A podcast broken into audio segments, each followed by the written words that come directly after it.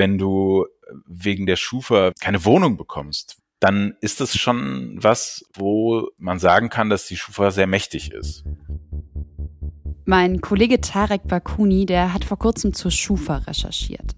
Schufa, habt ihr sicher schon mal gehört, oder? Ähm, ich glaube, da wird kontrolliert, ob man kreditwürdig ist. Es ist etwas, das man braucht, wenn man einen Kredit haben will. Also Schufa ist doch ein Privatunternehmen, oder? Die Schufa, was auch immer die Firma heißt, aber es ist ein Privatunternehmen. Die Schufa selbst, beziehungsweise ihre Vorstandsvorsitzende Tanja Birkholz, die wird sie so definieren. Die Schufa ist der Möglichmacher für Geschäft. Sie ist sozusagen Wirtschaftsmotor. Klar, würde ich als Vorstandsvorsitzende der Schufa auch so positiv formulieren. Ich habe aber auch jemanden angerufen, der die Schufa ziemlich kritisch sieht. Lorenz Matzert von der Bürgerrechtsorganisation Algorithm Watch. Seine Definition? Ein großer Datensammler, der sehr, sehr viel weiß über fast jeden erwachsenen Menschen in Deutschland. Ihr hört den Krautreporter Podcast, den Podcast, der die großen Themen unserer Zeit verständlich macht. Die Themen erklärt, die relevant sind und bleiben. Mein Name ist Konstanze Keins und wie jeden Monat spreche ich hier mit einer Autorin, mit einem Autor von Krautreporter über genau so ein großes Thema. Vom Fleischkonsum bis zur Corona-Pandemie damit ihr Hintergründe und Zusammenhänge versteht.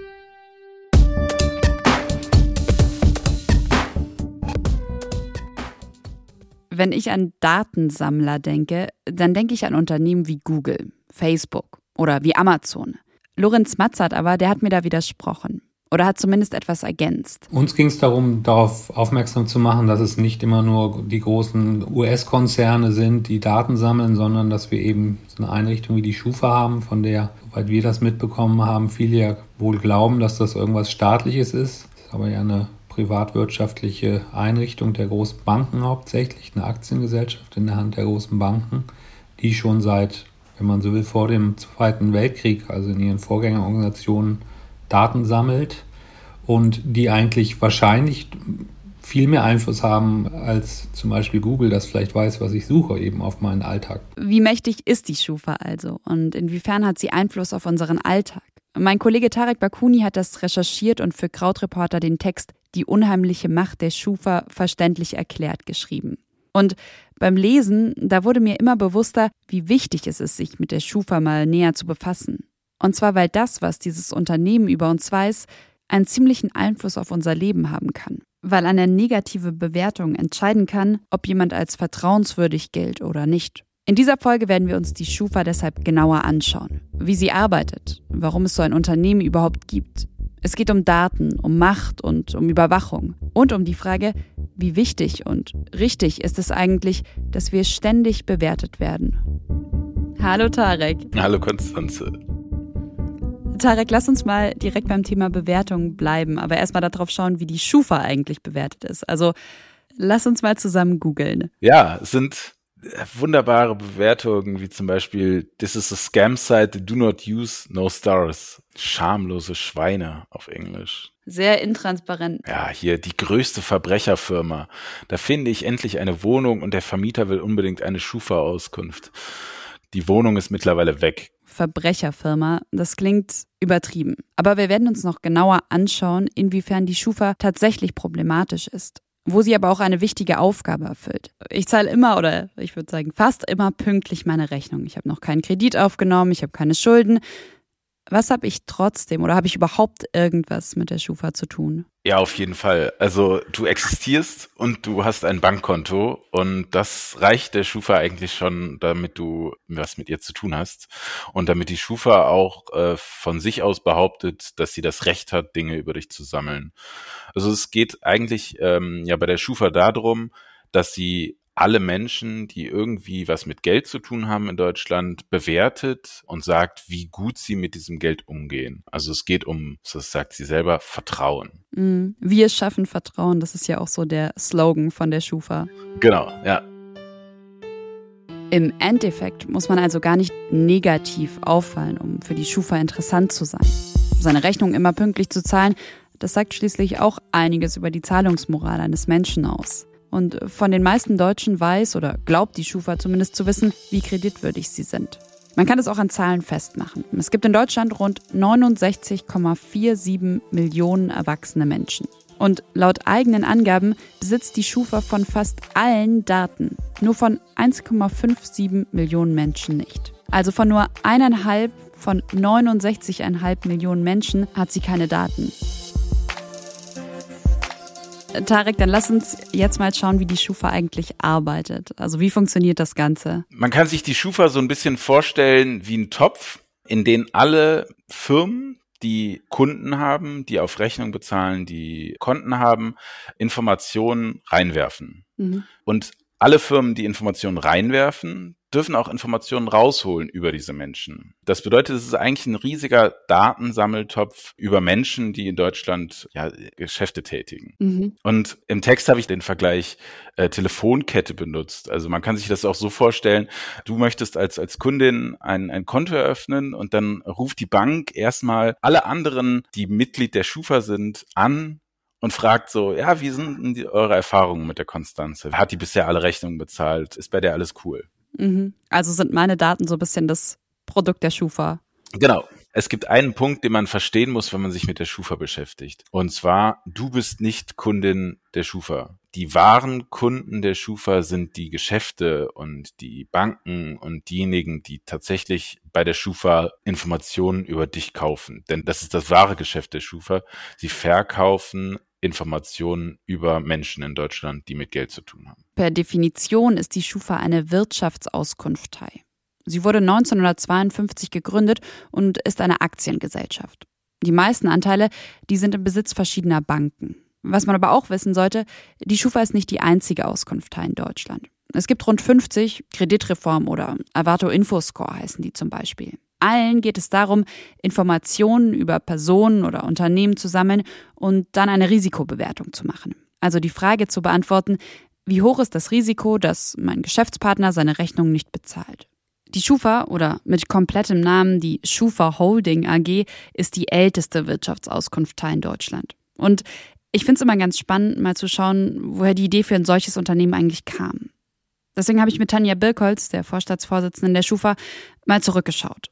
Die Gründungsidee für die Schufa, die stammt aus dem Jahr 1926. Und zwar die Idee war, die Berliner Elektrizitätswerke, die haben Strom, aber auch Elektrogeräte verkauft. Und die Elektrogeräte wurden durchaus auch auf Teilzahlung verkauft. Und das Spannende an dem Modell war, der Stromableser, der kassierte die Teilzahlung. Also der kassierte nicht nur für den Strom, sondern auch für diese Elektrogeräte. Und der wusste ganz genau Bescheid, wer zahlen konnte.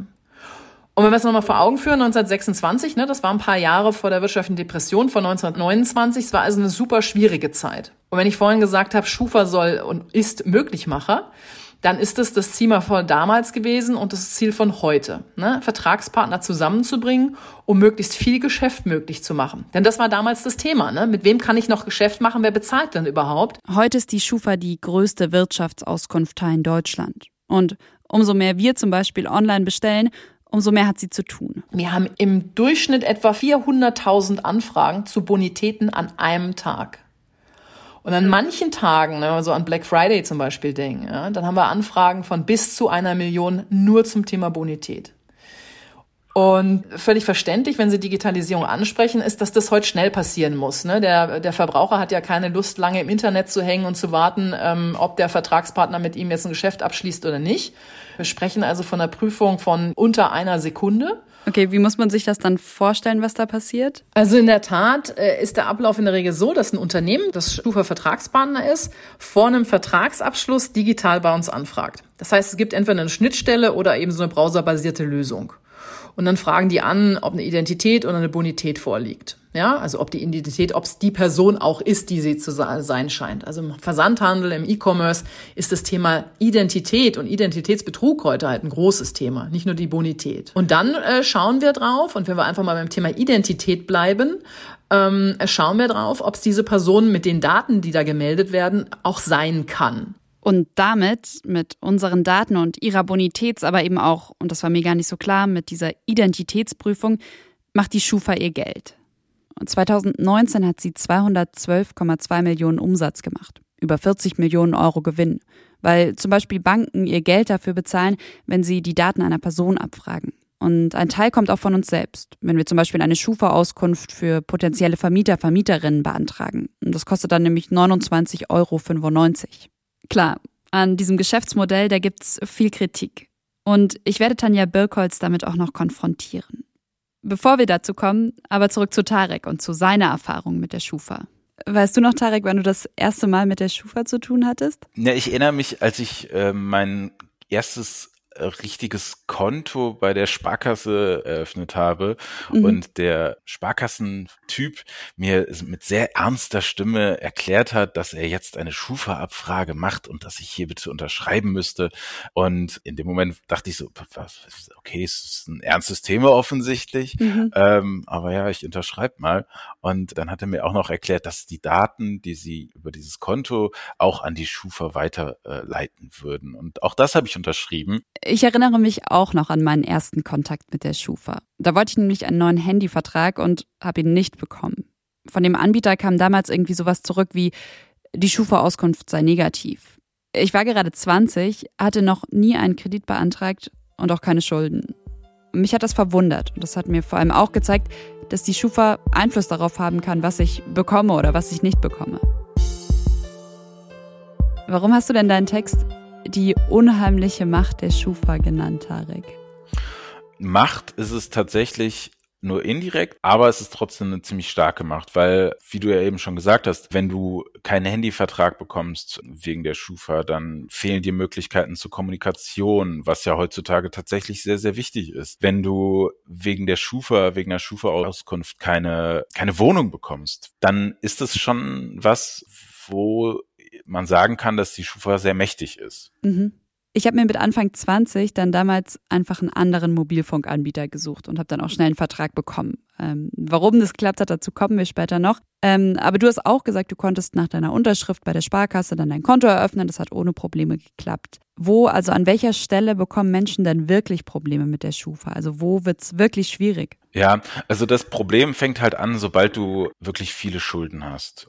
Ich habe mir das mal angeschaut. Die Schulden aller Privatpersonen in Deutschland betragen aktuell zusammengerechnet rund zwei Milliarden Euro. Jeder zehnte Deutsche gilt als überschuldet. Das heißt, er oder sie hat weder genug Vermögen, seine Rechnungen zu bezahlen, und auch das Geld, das er oder sie voraussichtlich einnehmen wird, kann das nicht ändern. Tarek hat für seinen Text auch Zahlen vom Statistischen Bundesamt von 2019 zusammengetragen. Und die zeigen ganz gut, warum Menschen in Deutschland verschuldet sind. Der größte Faktor mit fast 20 Prozent ist die Arbeitslosigkeit. Viele Dinge führen dazu, dass man halt am Ende arbeitslos wird. Und das führt wiederum dazu, dass man entweder sein Leben umstellen muss und wenn man das nicht schafft, halt Schulden aufbaut. Natürlich gibt es noch weitere Faktoren. Erkrankung, Sucht oder ein Unfall zum Beispiel. Unwirtschaftliche Haushaltsführung wird genannt oder die Trennung oder der Tod des Partners, der Partnerin. Das alles sind Punkte, die dazu führen können, dass man Schulden aufbaut. Männer sind übrigens häufiger verschuldet als Frauen. Und außerdem fand ich interessant, dass die Mehrheit der überschuldeten Personen in Westdeutschland lebt. Und schaut man mal auf die einzelnen Bundesländer, dann ist die Überschuldung in Bremen, Sachsen-Anhalt und Berlin am höchsten. Die geringste Überschuldung, die findet sich in Bayern und in Baden-Württemberg. Dass es unfair ist, wie schnell jemand auch unverschuldet Schulden aufbauen kann, da stimme ich Tarek total zu. Und trotzdem, mir kommt direkt auch ein anderer Gedanke. Wenn ich mich jetzt mal hineinversetze in eine, sagen wir, Vermieterin zum Beispiel, also ich habe eine Wohnung, ich will die vermieten, es kommen voll viele Leute vorbei, besichtigen die, mhm. dann kann ich schon auch irgendwo verstehen, dass die Frau sagt, okay, ähm, hier ist Tarek, der ist von der Schufa total positiv bewertet und Konstanze nicht so sehr, dann nehme ich jetzt halt Tarek. Ja. Kannst du das verstehen? Also kannst du verstehen, dass die Vermieterin sich vielleicht lieber für jemanden mit einer besseren Schufa-Bewertung entscheidet? Ich, ich möchte sagen, nein, weil natürlich zählen viele Dinge dazu. Also, wie bist du drauf? Bist du sauber gekleidet? Bist du irgendwie, kommst du pünktlich zum Termin? Das sind alles Dinge, die irgendwie Einfluss darauf haben sollten, ob du die Wohnung bekommst oder nicht. Mhm.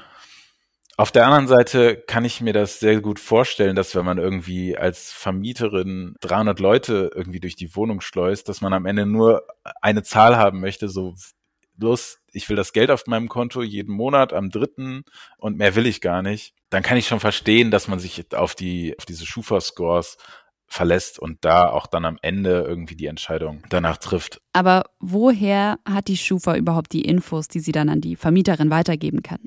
Tarek hat eben schon mal einen Datensammeltopf angesprochen. Aber wie kommt ein Unternehmen an diese doch ziemlich privaten Daten? Also wie füllt sie ihren Datensammeltopf? Also es ist so, dass solange du unter 18 bist, bist du vor der Schufa sicher. Die Schufa sammelt keine Daten über unter 18-Jährige. Sobald du aber 18 wirst und zum Beispiel das erste Mal ein Konto haben willst und sagst, ich möchte jetzt ein richtiges Konto haben und zur Bank gehst, dann passiert das, was ich eben beschrieben habe. Die Bank sagt, wir übermitteln diese Daten an die Schufa. Und in dem Moment, in dem diese Daten an die Schufa übermittelt werden, geht ein Licht bei der Schufa an und die Datei über dich wird angelegt. Du kannst dir das vorstellen, vermutlich wie, ähm, wie ein Lebenslauf, der ab dem 18. Geburtstag losgeht. Und dann steht da, Konstanze hat ein Konto. Mhm. Und das war's dann erstmal. Mehr steht da gar nicht drin. Und sobald ich dann zum Beispiel über Klarna, das ist ja so ein Online-Bezahldienst, die auch mit der Schufa zusammenarbeiten, sobald ich da etwas bestelle, dann fließt es auch vielleicht wieder rein. Genau, fließt es auch vielleicht rein. Dann wird die Abfrage gemacht und dann geht das so weiter. Dann wirst du irgendwie Anfang 20 und nimmst einen Studienkredit auf. Dann wird das weitergeleitet an die Schufa und dann machst du noch ein zweites Konto, weil du brauchst ein Konto für die WG dann hat Konstanze auf einmal zwei Konten und einen Studienkredit mhm. und bezahlt bei Klarna. Und dann geht's weiter. Dann machst du eine Kreditkarte, weil du im Urlaub mit Kreditkarte bezahlen willst. Und so wird's Punkt für Punkt, kann die Schufa ein genaueres Bild davon zeichnen, wie du mit Geld umgehst und wo du dein Geld ausgibst. Für dieses Bild arbeitet die Schufa mit rund 10.000 Unternehmen in Deutschland zusammen. Es sind zum Beispiel Versicherungen, Stromanbieter, Banken. Im Grunde kann jede Firma, die ein berechtigtes Interesse daran hat, zu überprüfen, ob ich kreditwürdig bin, Vertragspartner sein. Das kann also auch der Fliesenleger sein, der halt auf Rechnung arbeitet und damit ja ein Risiko eingeht, ob ich wirklich zahle, wenn mein Bad dann gefliest ist. Oder es kann auch der Mobilfunkanbieter sein, der ja erst am Ende des Monats abrechnet. Die Telekom ist zum Beispiel Mitglied bei der Schufa. Und all diese Firmen, die übermitteln Daten an die Schufa. Sie schreiben der Schufa jetzt nicht, super, die Konstanze, die bekommt einen Pluspunkt, die hat ihre Bestellung pünktlich bezahlt.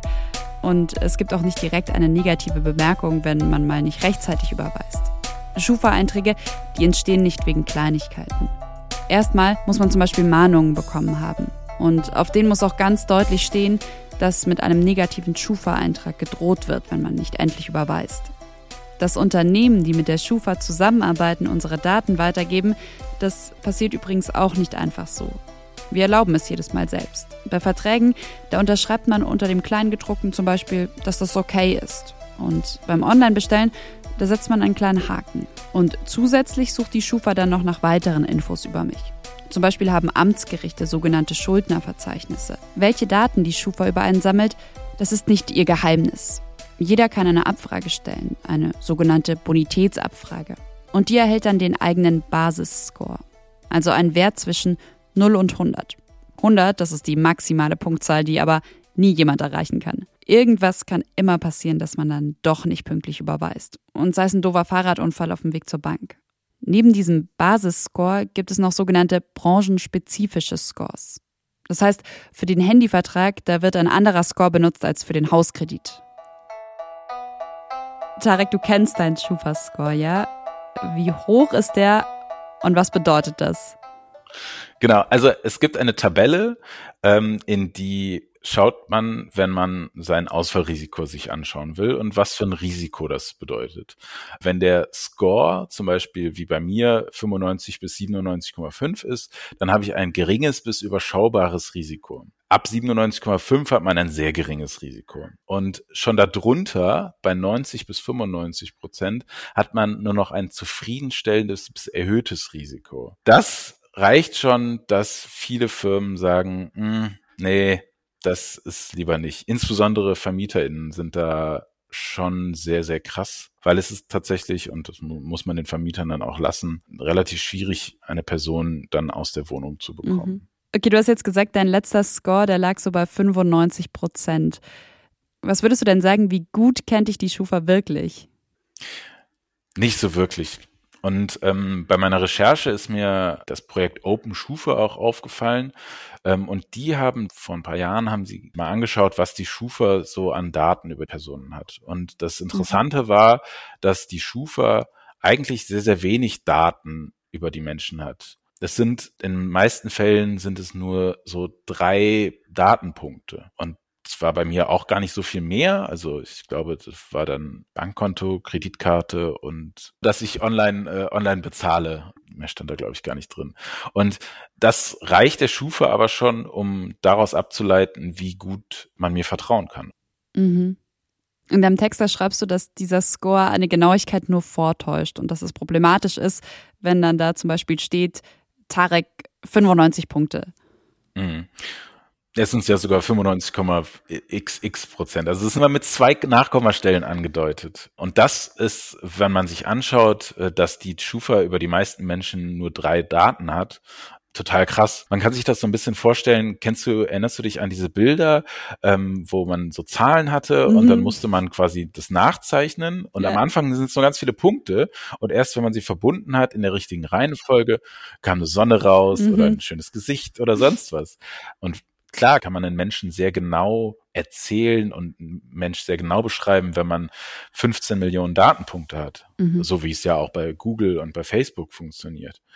Aber wenn man nur drei Datenpunkte hat, dann kann man den Menschen halt eben nicht so genau beschreiben. Und jetzt stell dir das mal vor, ein Bild daraus aus drei Punkten zu zeichnen. Das wird immer ein Dreieck und es wird niemals ein schönes Bild ergeben.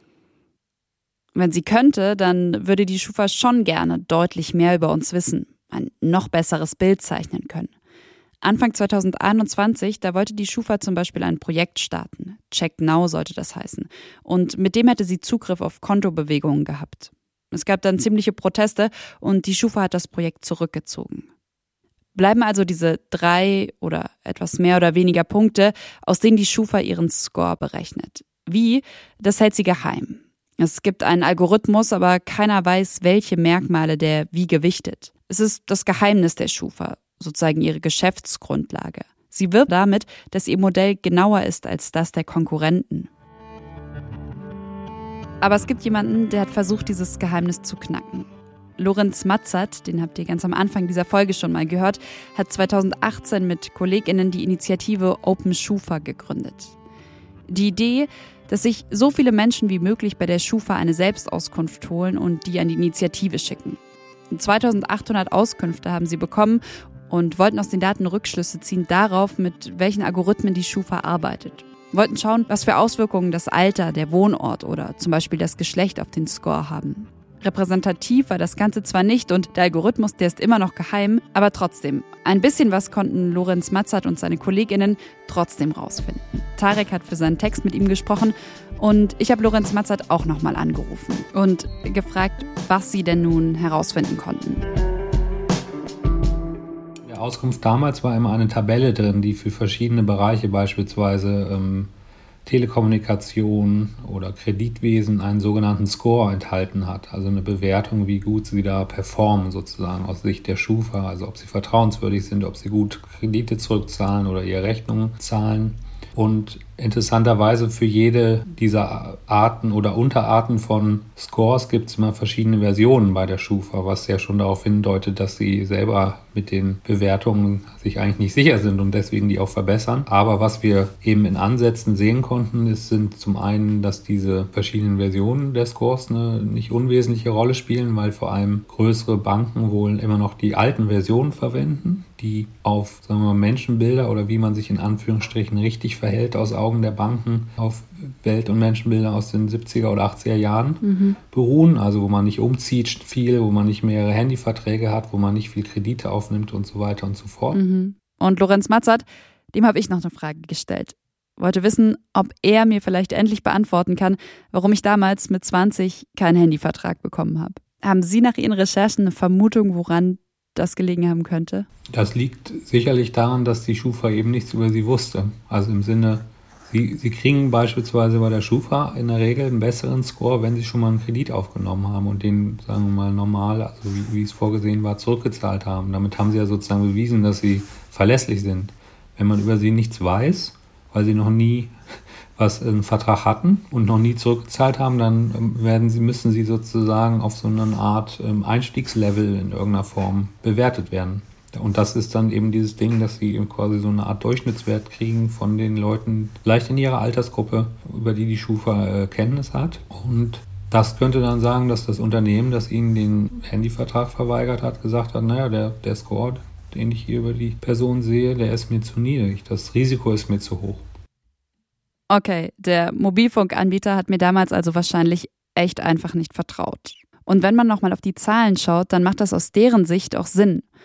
Auch wenn 30 bis 39-Jährige zwar die am häufigsten überschuldete Altersgruppe sind, jüngere Menschen sind die, die am häufigsten Schulden bei Mobilfunkanbietern haben. Die Schufa nimmt Daten aus der Vergangenheit, weil sie kann ja auch nicht in die Zukunft schauen und berechnet dann mit der und der Wahrscheinlichkeit kommt zum Zahlungsausfall. Und das sagen wir, Problematische daran ist, dass natürlich ein Individuum sozusagen vorverurteilt wird dadurch. Und das kann man, äh, würde ich sagen, kritisieren. Und vor allem das Problem ist, dass die Schufa eben nicht transparent macht, wie sie äh, das tut. Und sie behauptet eben, wenn sie das täte, könnte man eben betrügerisch handeln, weil man äh, eben sich dann darauf einstellen könnte, wie diese Bewertung funktioniert. Mhm. Bei Krautreporter, da können auch Mitglieder immer Fragen stellen. Und ein Mitglied hat die Frage gestellt, unter Tareks Text kommentiert. Und vielleicht haben Sie dazu im Zuge Ihrer Recherchen auch was rausgefunden.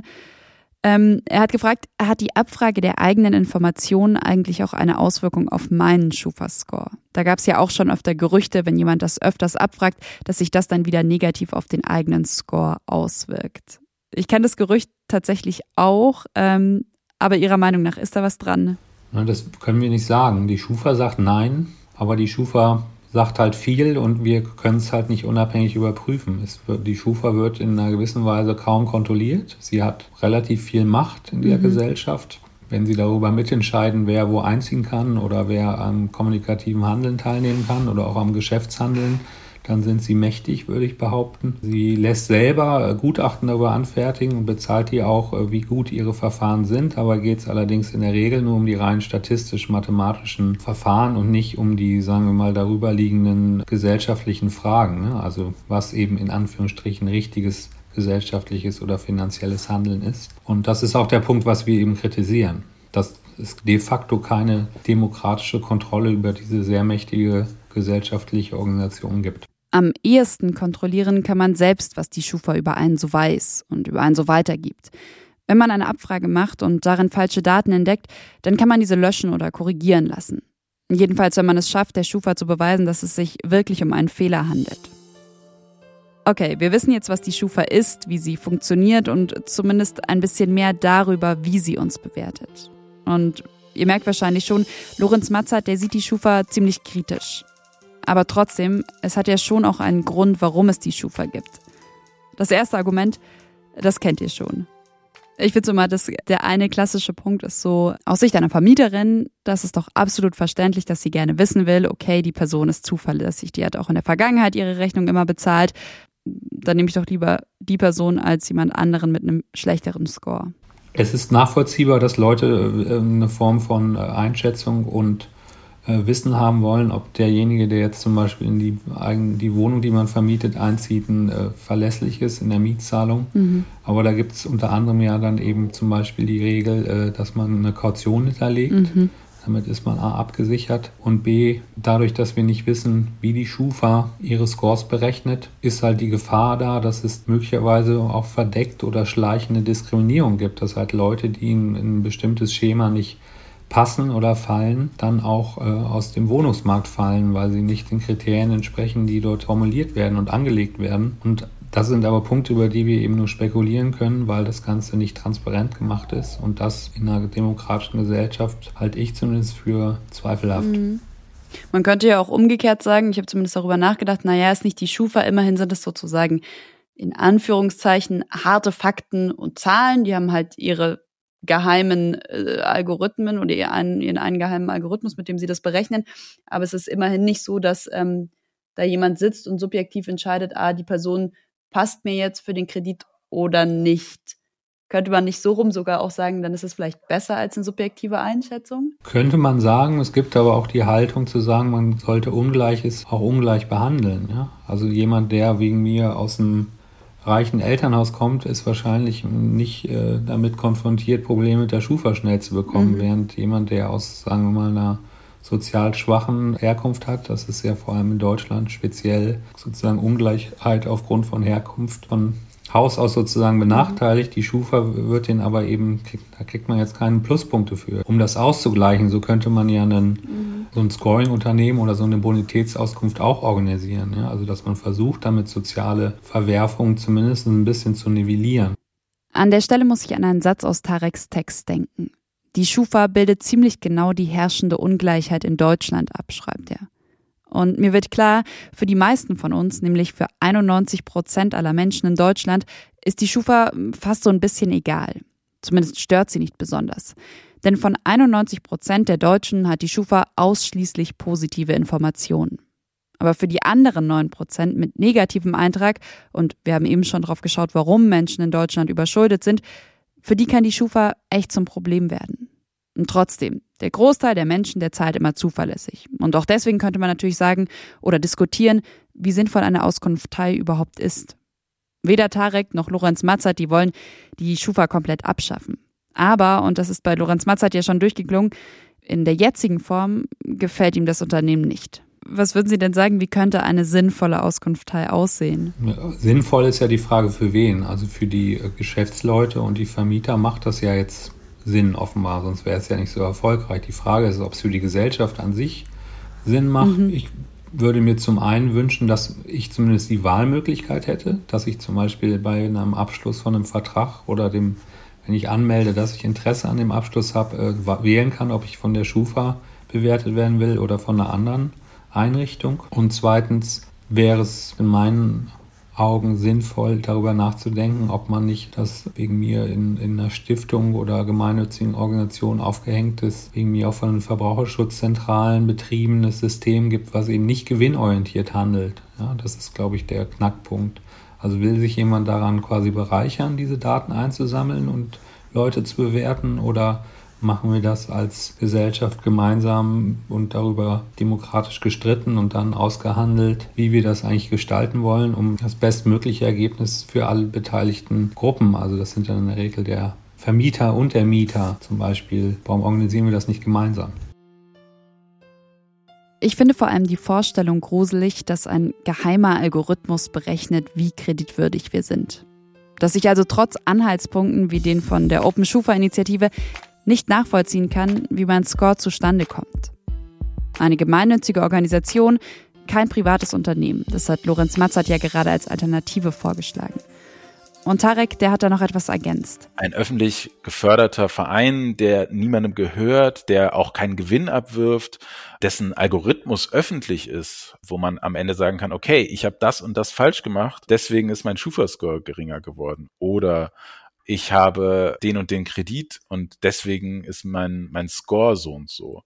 Das wäre so eine Alternative, die immer wieder gefordert wird, weil sie eben so ein Vertrauen in diese mhm. Institution erzeugen würde. Es ist alles öffentlich, man, es ist alles transparent und man kann es nachvollziehen. Warum ist bei der Schufa überhaupt vieles so intransparent? Warum ist die Berechnung des Scores so geheim? Das wollte ich natürlich auch von Frau Birkholz wissen. Wenn Sie das Thema der Kritik der Intransparenz ansprechen, dann bezieht sich das in der Regel auf das sogenannte Scoring, ne? mit welcher Wahrscheinlichkeit jemand eine Rechnung bezahlen wird.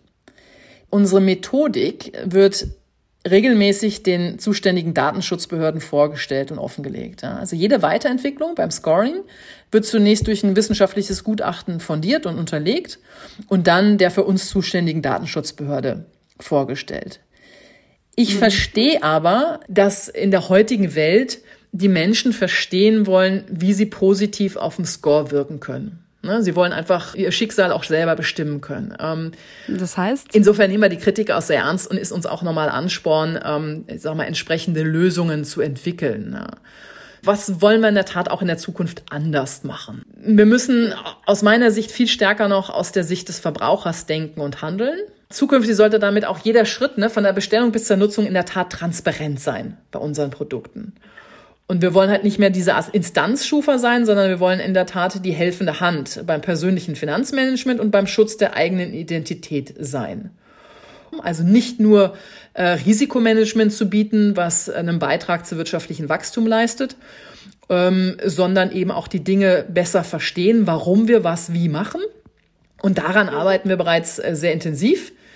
Ähm, muss aber auch sagen, da gibt es schon noch auch einiges zu tun. Ne? Also wenn Sie mich jetzt fragen, wann wird es kommen, muss ich offen gestehen, dass das äh, eine Veränderung ist, die jetzt nicht über Nacht geschehen wird, ganz kurzfristig, sondern dass das sicherlich eine Reise ist, ähm, die uns ein paar Jahre beschäftigen wird. Mhm. Und warum nicht einfach schon mal den Leuten sagen, so und so werdet ihr bewertet, das ist die Grundlage? Ja, das ist in der Tat immer so ein Diskurs, ne? Warum legt er nicht komplett offen?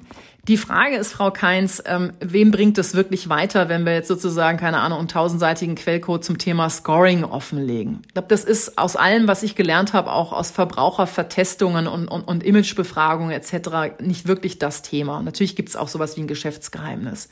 Sondern das Thema ist, dass die Menschen ja verstehen wollen, was treibt eigentlich ihren Score? Ja? Und insbesondere betrifft, be bewegt es ja die Menschen, die irgendwo sagen, mein Score ist nicht, nicht gut genug. Also den Menschen dann einfach zu sagen, was sind die Dinge, auf die du achten kannst, auf die du achten solltest, um gute Bonität zu haben, als ausreichend zahlungsfähig eingeschätzt zu werden.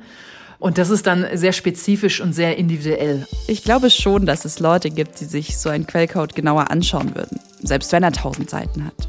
Leute wie Lorenz Matzert, die würden sich da durchwühlen und würden uns die drei, vier Punkte mitgeben, auf die wir achten müssen bin also mal gespannt, ob und wie transparent die Schufa wird.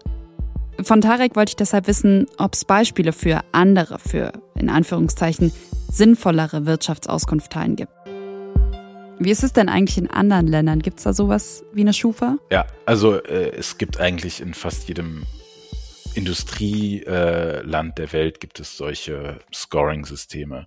Die sind auch mehr oder weniger überall gleich aufgebaut. Also es gibt manchmal mehr staatsnähere Systeme. In den Niederlanden ist es zum Beispiel so, dass das System relativ staatsnah ist.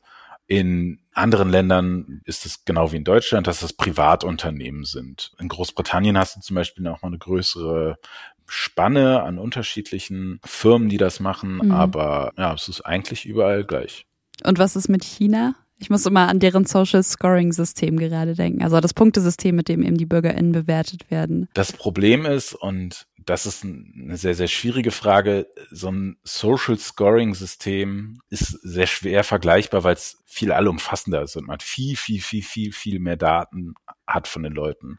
In China werden ja auch so Sachen wie Social Media Verhalten oder gibt auch Gerüchte, dass das irgendwie, wenn man über Rot über die Ampel geht und erwischt wird, das auch negative Auswirkungen. Aber grundsätzlich stand, als dieser Text entstanden ist, schon die Frage so, was ist denn eigentlich so anders an diesem Scoring-System in China? Nur weil es irgendwie mehr Daten hat, wird ja auch irgendwie damit Verhalten gesteuert, beziehungsweise gutes Verhalten belohnt und negatives Verhalten ja bestraft. Das ist eine sehr philosophische Frage, über die man stundenlang nachdenken könnte, weil grundsätzlich machen das ja alle Systeme, die uns irgendwie in Regeln einpressen wollen. Klar, der Vergleich mit China, der ist schwierig. Vor allem, weil die chinesische Regierung auf sehr viele Daten zugreifen kann. Weil dort zum Beispiel Internetkonzerne eng mit der Politik zusammenarbeiten. Plus, während Datenschutz in Deutschland ja ziemlich groß geschrieben wird, scheinen die Menschen in China anders über die Verwendung ihrer Daten zu denken. Die chinesische Regierung sagt zum Beispiel, das Social Scoring System sei ein Instrument, um eine Mentalität der Ehrlichkeit herzustellen. Und es gibt Studien dazu, dass rund 80 Prozent der chinesischen Bürgerinnen das so gut finden. In Deutschland, da sieht das anders aus. Nur rund ein Fünftel findet so ein Bewertungssystem gut. Aber nach allem, was wir bis jetzt über die Schufa gehört haben, stellt Lorenz Matzert eine ziemlich gute Frage, finde ich. Wo fängt sozusagen Social äh, Credits an? Wir haben natürlich auch andere Social Credit Systeme, nehmen Sie Schulnoten ja, oder Abschlussnoten. Das sind ja auch schon Scores, die Sie da bekommen und die Ihnen bestimmte Wege ermöglichen und da verschließen. Und solche, sagen wir mal, weicheren Social Scores sind ja äh, durchaus auch bei uns üblich. Klar, meine Schulnoten, mein Schufa-Score oder auch die Punkte in Flensburg, die werden nicht zu einem Gesamtscore zusammengerechnet. Aber es stimmt schon. In unserer Gesellschaft, da geht es ziemlich viel um Bewertung. Darum, die eine Person mit der anderen vergleichen zu können. Ob das fair und richtig ist, kommt wahrscheinlich auf die Perspektive an. Das hat Lorenz Matzert ja auch schon gesagt. In manchen Bereichen wären wir wahrscheinlich vom gesellschaftlichen Leben ausgeschlossen, wenn wir unsere Daten nicht teilen würden. Wir stimmen Bedingungen zu, um Messenger-Dienste zu nutzen oder Google Maps. Und ganz ehrlich, ich nehme dabei schon immer wieder in Kauf, eben mit meinen Daten zu bezahlen. Was, was Google über mich weiß, ja, will ich gar nicht wissen. Also äh, man kann sich das ja sogar anschauen, wie Google einen einschätzt. Und es ist tatsächlich überraschend, wie genau mich Google kennt, nur anhand meiner Google-Suchanfragen.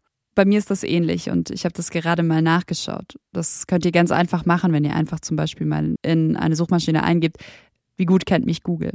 Mein Alter, das hat Google zumindest grob richtig geschätzt. Zwischen 25 und 34. Das Geschlecht auch richtig. Interessen zumindest größtenteils richtig. Beim Job aber, da liegt Google falsch. Finanzbranche trifft es nämlich nicht ganz. Aber vielleicht habe ich in letzter Zeit auch einfach zu viel zur Schufa gegoogelt. Die wird nämlich jetzt auch als Interesse von mir aufgelistet. Aber klar, nicht nur Google sammelt online meine Daten. Facebook, äh, die ein extrem gutes Netz über dich legen können, wer mit wem du kommunizierst und wie du kommunizierst, mit wem du mehr kommunizierst. Das sind alles Daten, die Privatunternehmen haben. Ob die Schufa mehr Macht über uns hat, weiß ich am Ende gar nicht mehr. Und ähm, gerade in Zukunft, in der diese Informationen das Öl der Zukunft sind quasi, glaube ich, dass die Macht der Schufa schwinden wird, weil andere Datenkraken, wenn man sie so nennen mag, mehr Macht bekommen. Ob man jetzt grundsätzlich sowas wie eine Schufa haben will, das ist dann, naja, Kapitalismuskritik kann man sagen. Und wollen wir uns gegenseitig bewerten, äh, nur anhand dem, wie wir zahlen. Ich glaube, selbst bewertet werden, das fühlt sich nie wirklich gut an. Beziehungsweise es fühlt sich sogar falsch an, wenn man nicht mal weiß, auf welcher Grundlage die Bewertung beruht. Die Forderung von Lorenz Matzert, ein Unternehmen wie die Schufa oder noch besser eine Organisation muss transparente Bewertungskriterien haben, die finde ich deshalb absolut nachvollziehbar. Aber dass wir in einer Gesellschaft leben, in der alles und jeder bewertet wird und wir da sogar ziemlich oft mitspielen, das stimmt eben auch. Wir bewerten das Airbnb und lassen uns als Gast bewerten. Wir schauen kurz online, wie gut andere das italienische Restaurant finden oder wir vergeben Sterne. Selbst dann, wenn es nur ein paar für die Schufa sind. Und vielleicht bleibt das am Schluss die eine Rache, den großen Bewerter selbst bewerten. Und deswegen haben Tarek und ich am Ende dieser Folge nochmal auf den Score der Schufa geschaut. Geschaut, wie die User und Userinnen bei Google die Schufa bewerten. Oh, 1,4 Sterne bei 437 Bewertungen. Ja, wenn es ein Pizzaladen wäre, würdest du da vermutlich keine Pizza bestellen, oder? Wahrscheinlich nicht. Vielen, vielen Dank, Tarek, für all die Informationen und für das spannende Gespräch. Ja, gerne. Vielen Dank dir. Das war's vom Krautreporter Podcast und von mir, Konstanze Keins. Danke euch fürs Zuhören und danke auch an die Redakteurin dieser Folge, Aurelie von Blasekovic von Sozusagen Podcast. Wenn ihr Feedback, Fragen oder Anregungen zum Podcast habt, dann schreibt mir gerne. Einfach per Mail an konstanze.krautreporter.de. Und wenn ihr nochmal nachlesen wollt, worüber Tarek und ich gesprochen haben, wenn ihr Fragen zu Schufa habt, dann geht doch einfach auf krautreporter.de, schließt ein Probeabo ab, falls ihr nicht schon längst Mitglied seid und kommentiert Tareks Artikel. Die unheimliche Macht der Schufa verständlich erklärt. Den habe ich euch natürlich auch in die Show Notes gelegt. Ansonsten abonniert doch gerne unseren Kanal und bewertet die Folge, wenn ihr wollt. Und wir hören uns in einem Monat und dann mit dem Thema Klimalösungen wieder. Ich würde mich total freuen. Bis dahin. Ciao.